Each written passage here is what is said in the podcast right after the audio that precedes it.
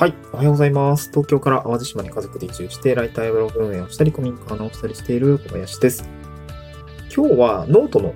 えー、お話ししたいなと思います。あの、ノートってあの、普通の紙のノートじゃなくて、あの、プラットフォームですね。あの、記事を書いたりとか、あの有料記事も書けるような、あノートのプラットフォームのお話をしたいなと思うんですけど、えー、まあ、いろいろこう、収入ってクライアントワークだったり、まあ、ブログのアフィリエイトだったりとか、そしてノートの有料みたいなコンテンツ販売みたいなのって、まあ、あの、結構手軽にできるものになるかなと思うんですけど、まあ、ノートもですね、結構その、まあ、有料コンテンツの販売には、まあ、結構浸透してきていて、えー、いるので、まあ、そういう収入を一つ持つっていうことも、あの、まあ、移住後に、まあ、場所にとらわれず働いたりとか、まあ、収入を得る手段として、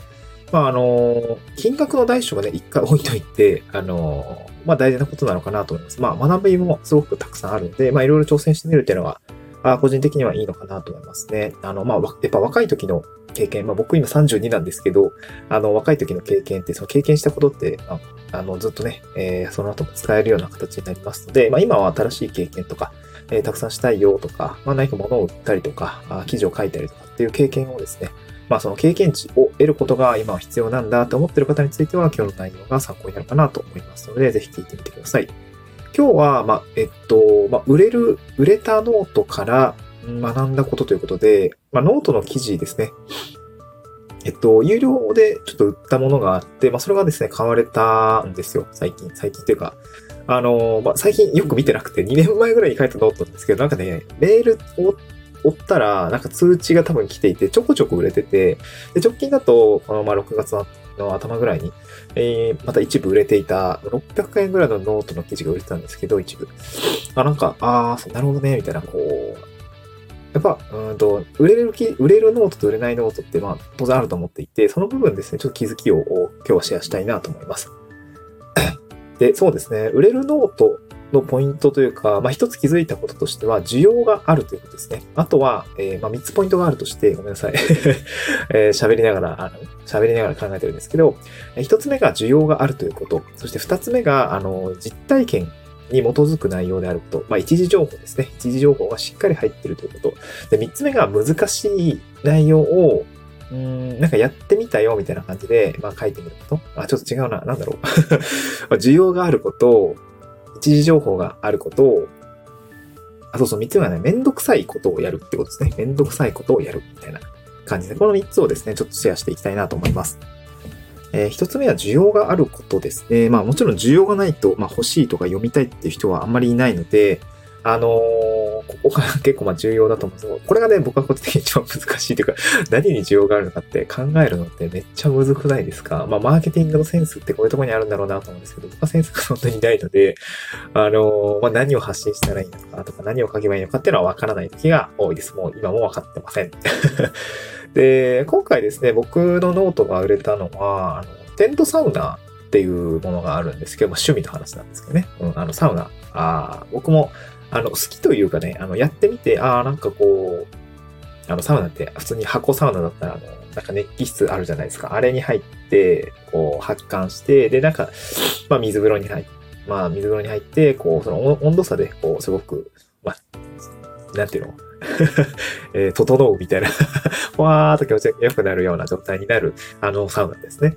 で、僕自身もこちらに、まあ、島に引っ越してきて、まあ、テントサウナやる機会がお友達に誘われてあって、すごく気持ちよかったんですよね。で、島でやったテントサウナは、まあ、川に飛び込んだりとか、あとね、海、僕のところは海でもやったんですけど、そのまま海に飛び込んで、またサウナ入るみたいな、こうなんかちょっとすごい非日常感が溢れるようなサウナ体験があって、結構面白かったんですけど、で、すごく気持ちよかったなと思って、で、まあ、あと、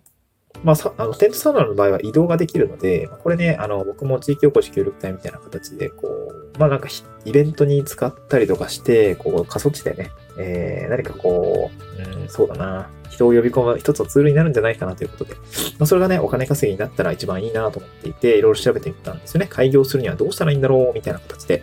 えー、考えていたんですが、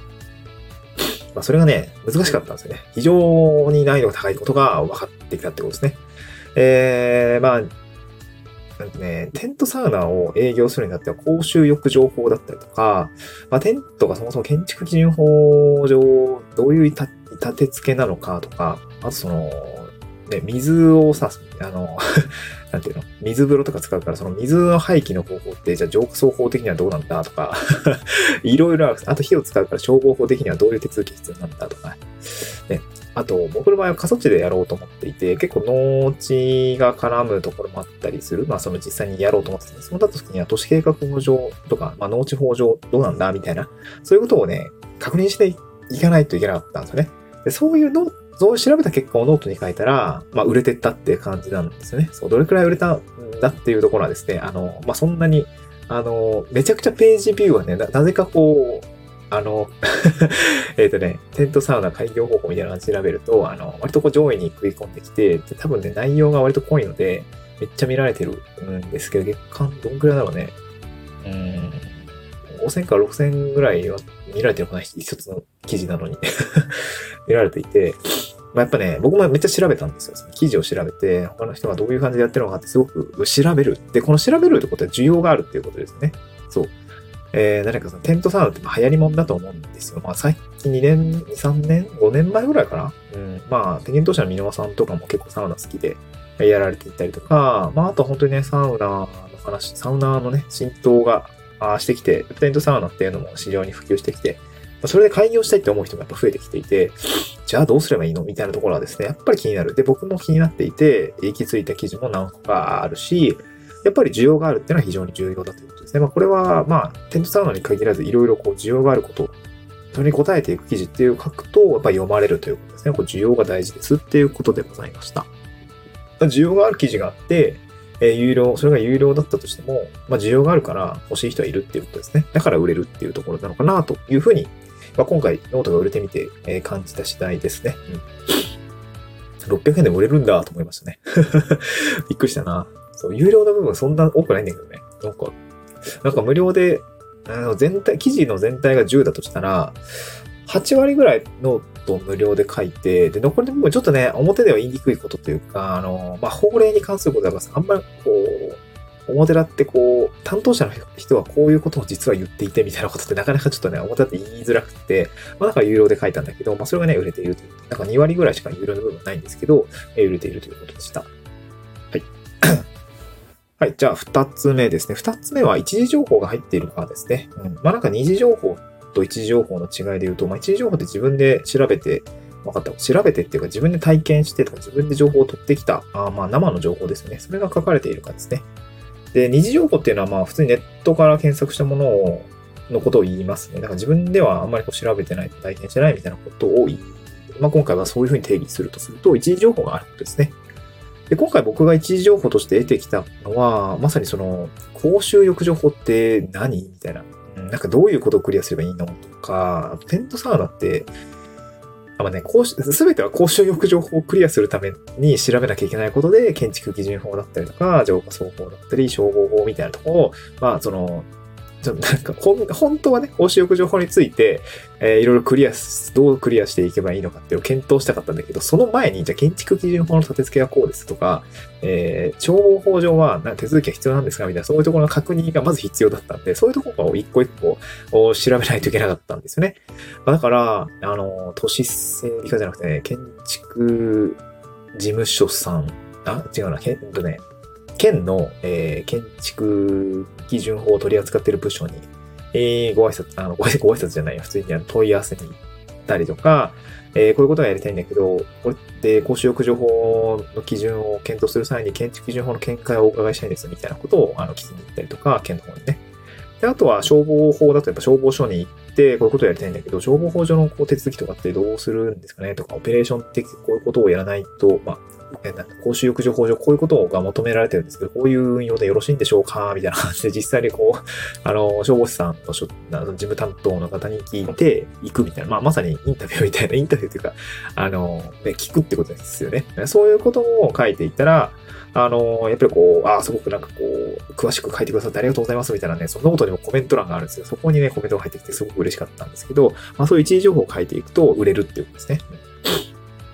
で、えー、3つ目がめんどくさいことをやるですね。で、このその一時情報を得るっていうことはめんどくさいことなんですよね。まあ、自分で、例えば県に問い合わせるとか、消防署に問い合わせるってめんどくさいじゃないですか。でもそれを仮にやってあげると、やっぱそこには価値があって、あのー、まあ、なんていうの、売れていくってことなのかなと思いました。だからこの一時情報を得るめんどくさいことを得る。まあ、パソコンの上、ま、前、上じゃない。パソコンの上はダメだ、壊れちゃうね。パソコンの前で、あの、できることって、あんまり、うん、まあ、言った価値がないとまでは言わないんだけども、あの、電話とかね、できるし、あの、やっぱ自分の足でこう動かす、うん、あの情報を取っていくとか、あの、問題を解決していくっていうことがすごく重要で、その結果、えー、得られた知見だったりとかっていうのをノウハウとして売っていくっていうことは、まあ、全然ありなのかなと思いました。まあ、だから物が売っていくっていうことですね。僕もだから、最初めちゃくちゃこう、ブロ、あのー、なんていうの、その、記事をめちゃくちゃ調べまくってたんだけど、全然解決しなかったんです。結局わからんやんみたいな感じだったんで、やっぱりこう足で、なんていうの、えー、こう稼いでいく。うん、まあ、情報を取りに行くってことが、まあ、今後ね、まあ、ライターとしてもすごく重要だよな、ということを分かったし、まあ、コンテンツ販売においても、まあ、すごく重要なのかな、というふうに感じましたね。だから、やっぱりこう、ウェルノートっていうのは内容があの、需要があって、一時情報がたくさん、まあ、そこでしか聞けない、そこでしか読めない記事というのが、まあ、内容っていうのがそこに書いてあって、まあ、かつ、まあ、それが非常にめんどくさいことだったら、他の人はやりたくないので、お金を払ってでも、その、あの、めんどくさいことっていうのを、まあ、記事を買って解決したいっていうふうに思うようになる。だから売れるっていうようなことなのかなというのが、今回の案件で分かったという話でございますね。はい。まあ、有料ノートを手軽に出せるので、まあ、あとね、表で言いにくいこと、その、法令に関する、その、まあ、ここだから言うけど、みたいな。あなんていうの、その、まあ、僕個人的な見解ってね、あの、県とか市の人って言いづらいんですけど、でもまあ、対話の中では言ってくれるんで、まあ、その部分をね、表沙汰に結構出しちゃうと、あんまりこうね、正式見解じゃないからさ、あの、言い出しにくいよってことはあるんだけど、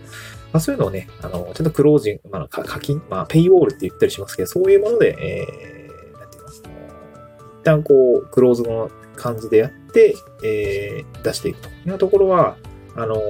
まあ、あの、問題ない、問題ないというか、あの、そっちの方がいいですね。うん。一応いろいろぼかしてるけどね